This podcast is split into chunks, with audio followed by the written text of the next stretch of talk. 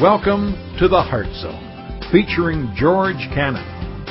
This broadcast is a time of teaching and encouragement from Curwensville Christian Church.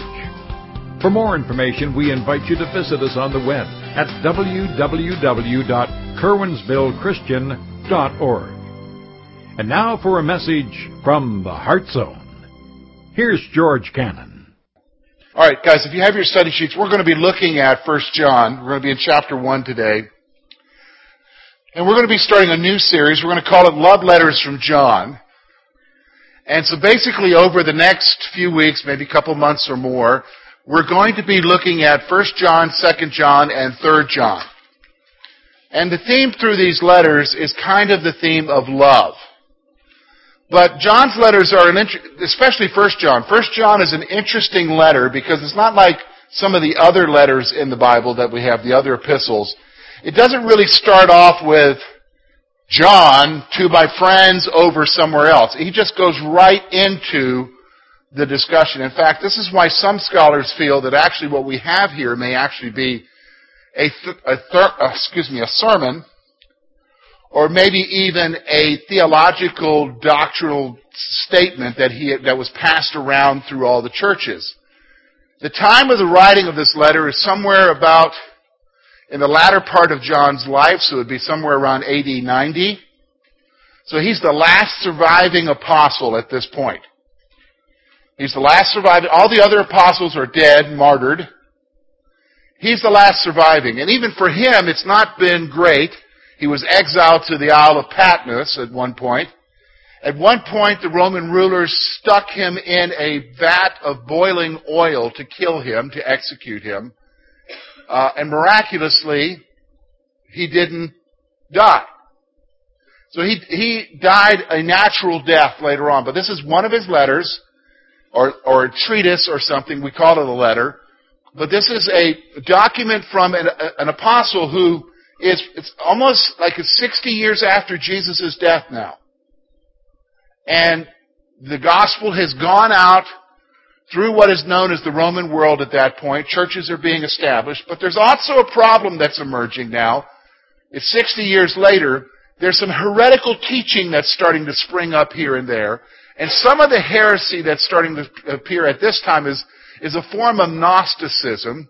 Gnosticism comes out of the Greek word which means knowledge. There's these folks that were emerging in the church that said they had special knowledge. And they saw the body as evil and the spiritual as good. And so they started emerging with this new doctrine that Jesus was resurrected, but he didn't have a body when he was resurrected because the body's evil. That he was just spiritual when he was resurrected. And so John tries to address some of that in this letter. He's going to address some of that right here in the first four verses when we look at this letter of John. It almost kind of starts off like the Gospel of John as well. You understand there's a prologue, but we're going to be looking at is the introduction of the prologue. So look with me at verse 1. That which was from the beginning, which we have heard, which we have seen with our eyes, which we have looked upon, our hands have handled concerning the word of life.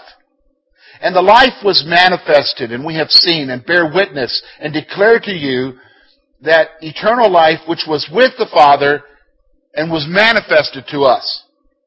That which we have seen and heard we declare to you, that you also may have fellowship with us. And truly our fellowship is with the Father and with His Son, Jesus Christ.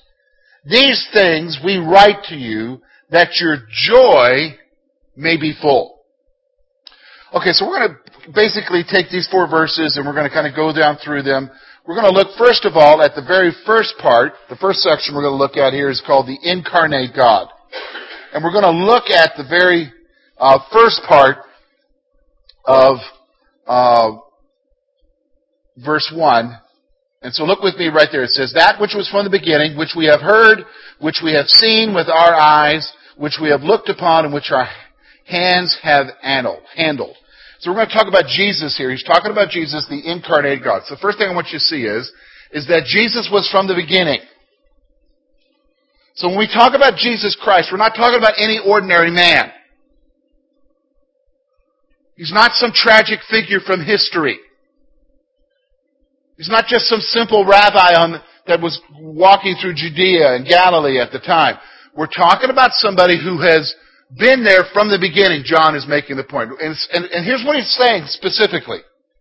Jesus has always existed.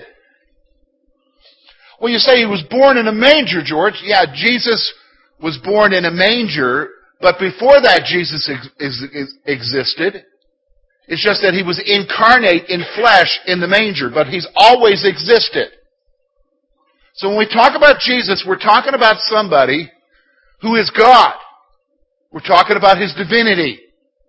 He's always existed. He was from the beginning.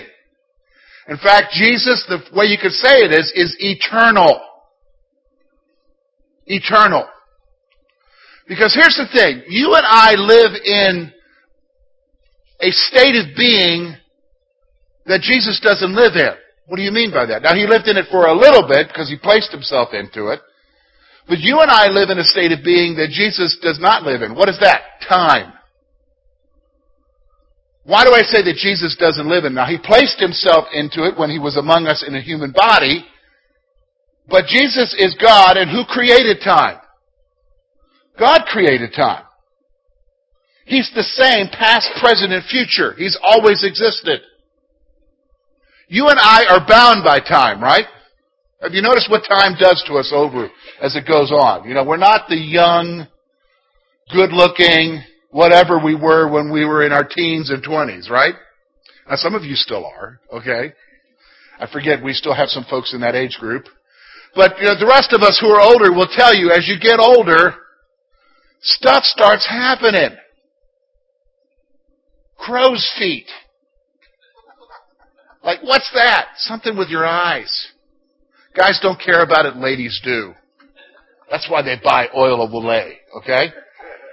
Do you know what I'm saying? Right? Right? You know what I'm saying? I mean, Dunlap disease happens. Do you know what I'm saying? There's a whole lot of stuff that happens, okay? You know, the calorie intake, which was so great back when you were younger, starts sticking with you now. Do you know what I'm saying? Because we're bound by time. Jesus wasn't bound by time. In fact, here's John talks about it in his gospel. So just keep your finger in 1 John. Go all the way over to the Gospel of John, to the first chapter. Look at the very first two verses. Here's what John writes in his gospel. In the beginning was the Word, and the Word was with God, and the Word was God. So Jesus is God. He was in the beginning with God. So he's eternal. So we see his divinity here in this verse. Here in verse 1, we also see his humanity.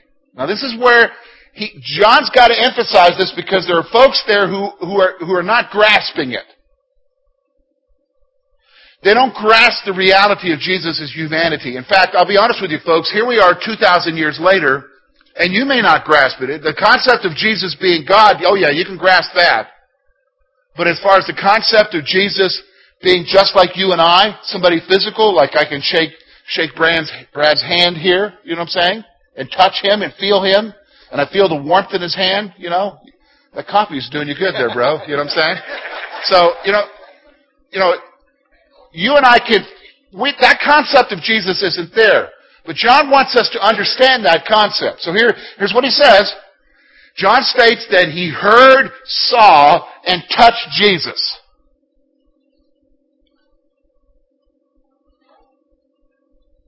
And the emphasis is, look at it twice now, he says this. Our hands have handled. It isn't just a one-time touch. They have physically touched him many times. He's wanting to make the emphasis here that, here's what it was, that Jesus was a physical being.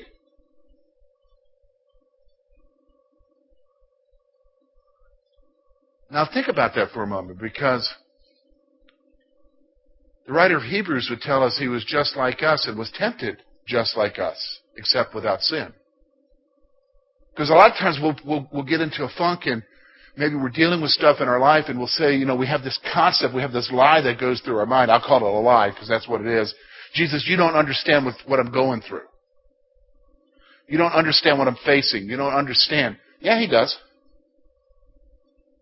He had a physical body. He hungered. When he was on the cross, one of the statements on the cross is I what? Thirst. You understand what I'm saying?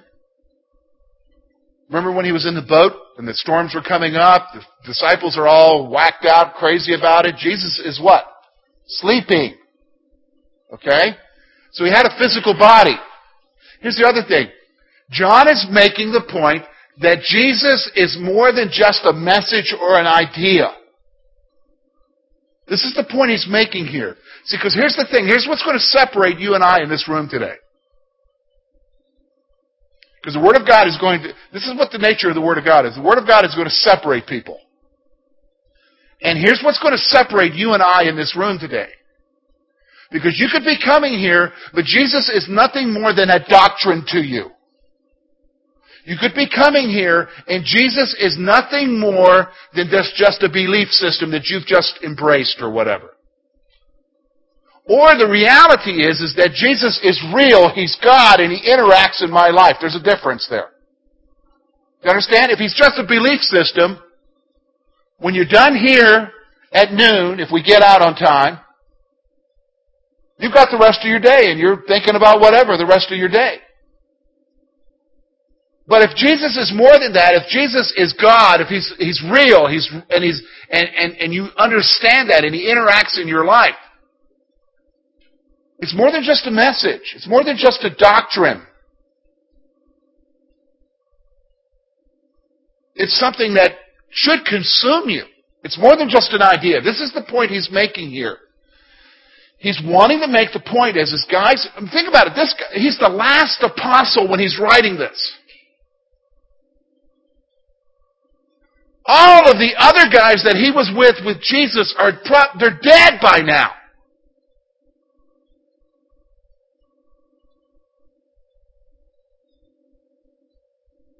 Most of those who saw him are dead. And he's trying to convey to them, guys, he is more than just an idea to embrace. You and I need to grasp that reality here. Here's what he's saying. Jesus is a living person.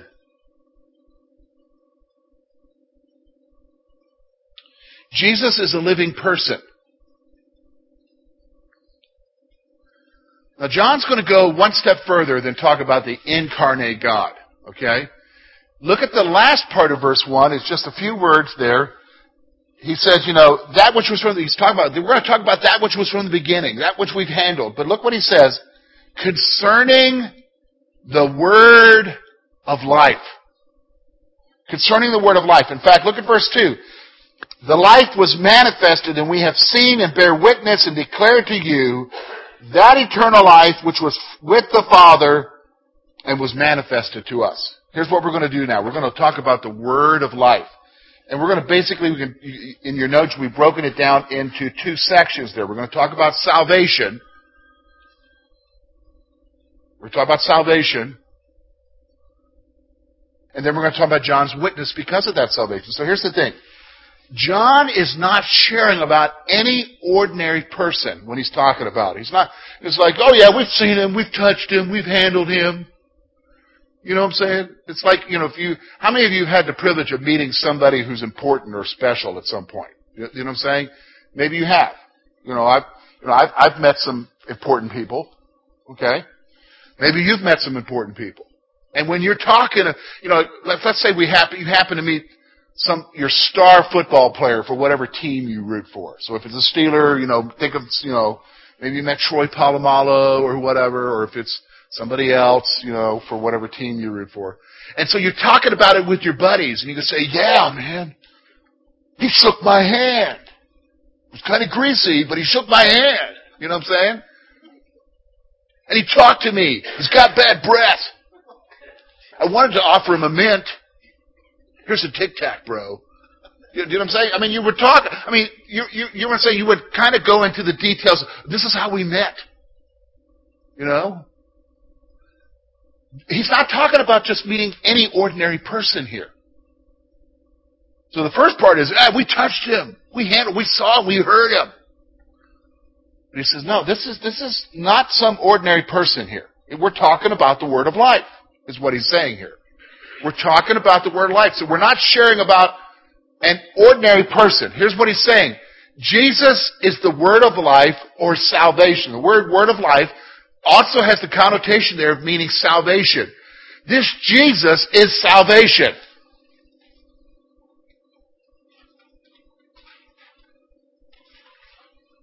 Now, I have some implications here. What do you mean, George? We, in our circles today in North America of churches, evangelical churches, we kind of engage in a reductionism. What do I mean by that? Well, when it comes to salvation, we want to make people understand and do it in the simplest way and the easiest way, and we've reduced the whole concept of salvation down to, well, you just need to pray this prayer. You don't want to go to hell? Pray this prayer, and you're saved. Folks, that's not salvation. That's just a ritual. Salvation is a person. Salvation is coming to an understanding of who Jesus Christ is and embracing Him. You may never pray a prayer. Do you understand what I'm saying? You may never pray a prayer. You just come to that understanding, and in your heart and your mind, you embrace Him. Do you understand what I'm saying? You confess Him as Lord. So oftentimes we'll tell people, you know what I'm saying, we'll reduce it down to a prayer, and then we've got people living like hell, even cursing His name, and then we'll say to them, well, you're okay, I remember when you prayed. First of all, the Bible very clearly says you can't curse Jesus because the Holy Spirit will only convey to you that He's Lord. You can't do that. So what I want you to see here is that he's saying Jesus is the word of life, meaning or salvation. This is the point he's wanting to make here. He said, I'm not just talking about some ordinary person. I'm talking about salvation. When we talk about Jesus, we're talking about salvation. Here's what's going on. John's point is that Jesus is salvation. That's the point I was just making to you. That's the point he's making here, is Jesus is salvation. Jesus is salvation. So, okay, because of that now, because of the reality of who he is, that when we talk about Jesus, we're not talking about some ordinary person, that he is salvation. This is going to impact John's life. And that impact is manifested in what he's doing in verse 2. Look at what he says. The life was manifested, and we have seen and bear witness, and declare to you the eternal life which was with the Father and was manifested to us. So here's what he's saying. John is saying that this life was manifested in the person of Jesus. This salvation was manifested in the person of Jesus. Have you ever thought about what you read in the Gospels? Like when you read the stories, okay, if you're reading through a Bible plan and you're reading through it, have you really actually stopped to consider what you're reading? Who it's talking about? Because the Gospels talk about who? Jesus. That's what the Gospels are about. Jesus. Okay? So have you really thought to really think about it? What do you mean? Well, like if I go over to John chapter 8 and I look at that incident with the adulterous woman that the Pharisees brought to Jesus and wanted to know if should they stone her or not, and they're trying to trip him up. And that's the passage everybody knows, you know, he who is without the first sin, you know, without the sin can cast the first stone or whatever. And, you know, of course they slink away, and there's that woman, and of course she's been caught in adultery, so she was caught in the very act. How does Jesus respond to her? Yeah, he tells her to go and sin no more. I'm not condemning you. How do you think she felt? Have you thought about how she felt? Have you thought about how she felt? That'll overwhelm you. What about the woman who's got the issue of blood? She's had it for so many years. She's been to the doctor. She's made herself poor. Nobody can cure her. She's basically a social outcast. Jesus is going into town. He's going to Jairus' house because Jairus' daughter is sick. He's going to heal her. And all she thinks is if I could just touch his hem. And she does, and she's made whole. And Jesus is like, whoa, hey, wait a minute. Somebody touched me. And the disciples are like, whoa, dude, Jesus, there's hundreds of people here. What do you mean somebody touched you? And she comes and acknowledges that. And Jesus says, your faith has made you whole. Have you thought about the perspective of her? See, this is what I want you to understand. We're not just talking about an ordinary person here. We're not talking about some message or an idea. We're talking about a living person that interacts in your life. And when you read that gospel and you read the four gospels and you see Jesus interacting with people and the love and acceptance that he had with them,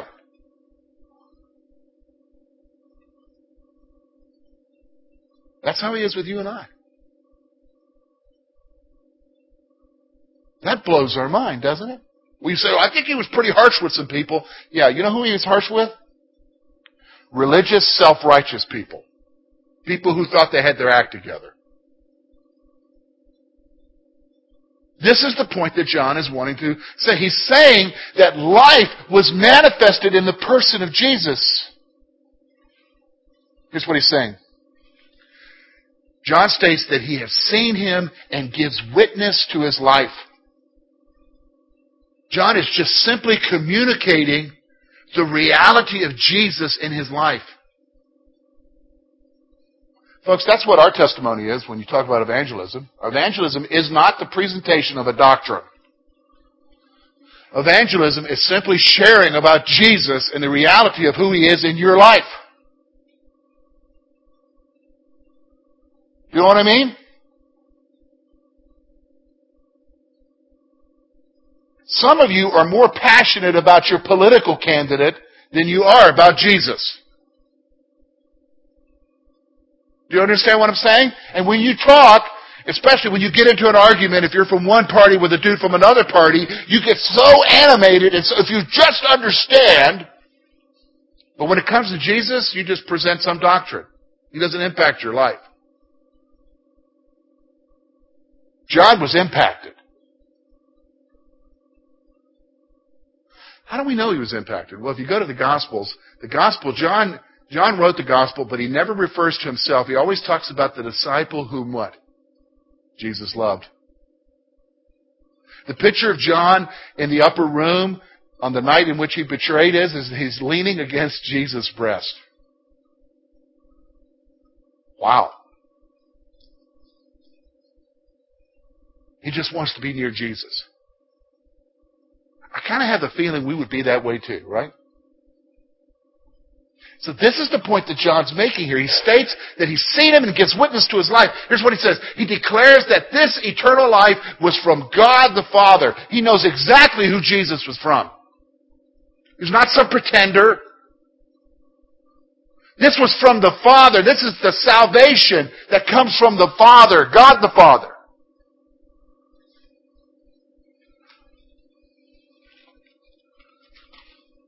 In fact, here's what he's going to say. He's repeating himself here. John repeats himself in saying that this life was manifested in Jesus. Because look at verse 2. He starts off verse 2. And life was manifested. And he says, we declare that to you. We've seen it. We declare it to you. And look at the last part. And this eternal life was with the Father. And look what he says. And was manifested to us. He's repeating himself. He's wanting us to grasp the reality of who Jesus is. Hey, let me stop for a moment. How's your week been? Don't tell me. Think about it to yourself. How's your week been? It's been a bummer of a week? Stressful? You're kind of glad it's Sunday, but man, Monday's coming. Maybe you had some disappointments. Maybe things aren't going well. Maybe emotionally you're a wreck, but you look okay here.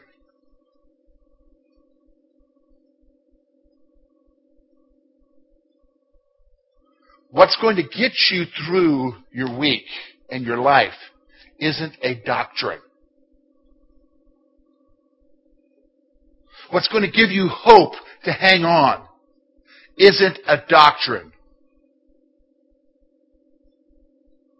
It's a real person. Do you understand what I'm saying? It's a real person. This is what John's talking about. It's Jesus is real. How real is he to you? Because he says it was real with me. In fact, when we go on now, he's going to talk about this message that he's proclaiming to us is going to allow us to have fellowship and joy. Look at verse 3. He says this. That which we have seen and heard we declare to you, that you also may have fellowship with us. And truly our fellowship is with the Father and with His Son, Jesus Christ. These things we write to you that your joy may be full. Here's what he's saying. John is saying that it is Jesus that he's declaring. He's not declaring some doctrine. He's declaring Jesus. He's talking about Jesus. Why is he doing that? He's doing that so that we may have fellowship with Him. See, teenagers are funny. I know some of you are parents of teenagers. Some of your teenagers are long gone. But do you remember, when you meet your kids' friends or whatever, or you hear your kids talking about their friends, and they always do, right? So you kind of hear what's going on at their school and what's happening with their friends and stuff. And you know that some of them, especially when they're teenagers, they start dating, okay? And then you hear about your friend's friend who's obsessive, jealous, and it's like when they got a girlfriend or a boyfriend, all they think about, all their life revolves around who? That one person. And it's like you want to say, hey, get a life! Do you know what I'm saying? Watch out! But how many of you know what I'm talking about? Okay? It's like, that's not normal. Okay? John's not like that when it comes to the person of Jesus. He just doesn't want to keep Jesus to himself. He wants to share Jesus so that the rest of us can have the same fellowship with Him as He has the fellowship with Jesus. Isn't that awesome? I mean, Jesus is so real to him and interacts in his life that he wants to share it with everybody else. He's declaring it to everybody else. Do you understand what I'm saying? He's doing it so that we may have fellowship with him. And the basis there should be an I in there. The basis of this fellowship is salvation through Jesus. The whole basis of our interacting together is Jesus. It's not whether or not we root for the same football team. It's not whether or not we vote for the same party. It's not whether or not we have the same views of this, that, or another. I mean, think about that. We can't do that, can we? I mean, just like something like hunting. We get all of us hunters together and we talk about the best way to hunt. We're not going to have an agreement here. Some of you are going to sit there and say, archery. Some are going to say, hey, it's rifle. You got some opinion about archers. And the archers got some opinion about rifle guys. And then there's those of you who are like, well, I live in both parties. I do both. And then we try to say, okay, which is the best rifle? And somebody says, well, it's my faithful whatever. Nah, you want to get this. I mean, we're going through that right now. Sawyer wants a rifle. He's saving up his money. We're going to get him a rifle. So he talks to you guys here at church. Dad's been telling him a 30-06. But some of you guys are saying, no, 7mm08. 270. See what I'm saying? We can't agree. We're not even getting into the company yet, whether it's a Savage or Remington or whatever, or Clip or Dropout or a lever. I mean, come on! You know what I'm saying? But we can center our fellowship on who? Jesus. This is what John is doing. The basis of fellowship is salvation through Jesus. So he goes on here. Here's what he's saying. John states that his fellowship is with the Father and the Son. He says, look, I'm sharing this with you so that you can have fellowship with me, but here's who I'm fellowshipping with. God the Father and the Son, Jesus. Isn't that awesome? So then he goes on and he says, look, I'm writing these things. Look at verse 4. And these things I write to you that your joy may be full. Here's what he's saying. John is writing these things so that our joy may be full. Now let me just stop for a moment. That is a concept that is fleeting for us, isn't it? I mean, if we were honest with each other, I don't want you to answer me, but if we were honest with each other and I asked the question, how many of you would say that, yeah, my joy is full? We'd be pretty hard-pressed to have people raise their hand. Do you know what I'm saying? Because life stinks. Stuff happens. Stuff happens. Unexpected bills come. I mean, we're getting ready to go on a trip, and I start hearing this hum in the front section of the vehicle. I'm thinking, what is that? Oh, no. It's a bearing! Yeah, oh boy. Yeah, that goes with my wallet, you know what I'm saying? And so I've got to make an appointment to do that, and I think, well, we could just take the other vehicle. Well, the other vehicle's got something else I got to take it in on Monday. So it's all happening at one time. When it rains, it pours, doesn't it? Do you know what I mean? So joy is not something that we are readily, you know, and we mistake happiness with joy. They're two different things. He's not talking about I'm writing this so that you can be happy. He's saying that you can have joy, a sustaining joy. Okay? What is he saying here? The reality of Jesus and his salvation is the source of our joy. See, I can have joy in Jesus even in spite of the fact that my wallet's going to be drained this week. I can have joy in Jesus even in spite of the fact that the doctor may tell me something I don't want to hear. I can have joy even in spite of the fact that I've got relationship problems going on in my home or my family. And I don't, but I can have joy. I'm just giving you an example.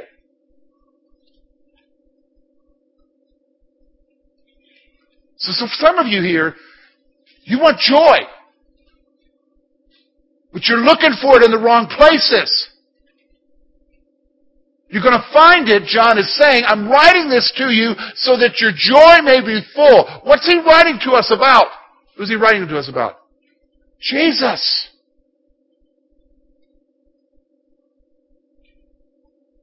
Wow. That's pretty awesome, isn't it?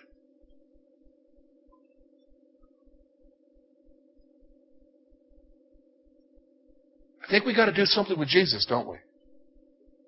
But here's the problem. If he's just an ordinary guy, or if he's just an idea, or a message, or a doctrine, you're not going to have joy. But if he is who he really is, and if he interacts in your life, and you're seeking that interaction with him, you'll have joy. And that will sustain you through many troubled waters. And folks, believe me, there are troubled waters ahead. Let's just embrace it.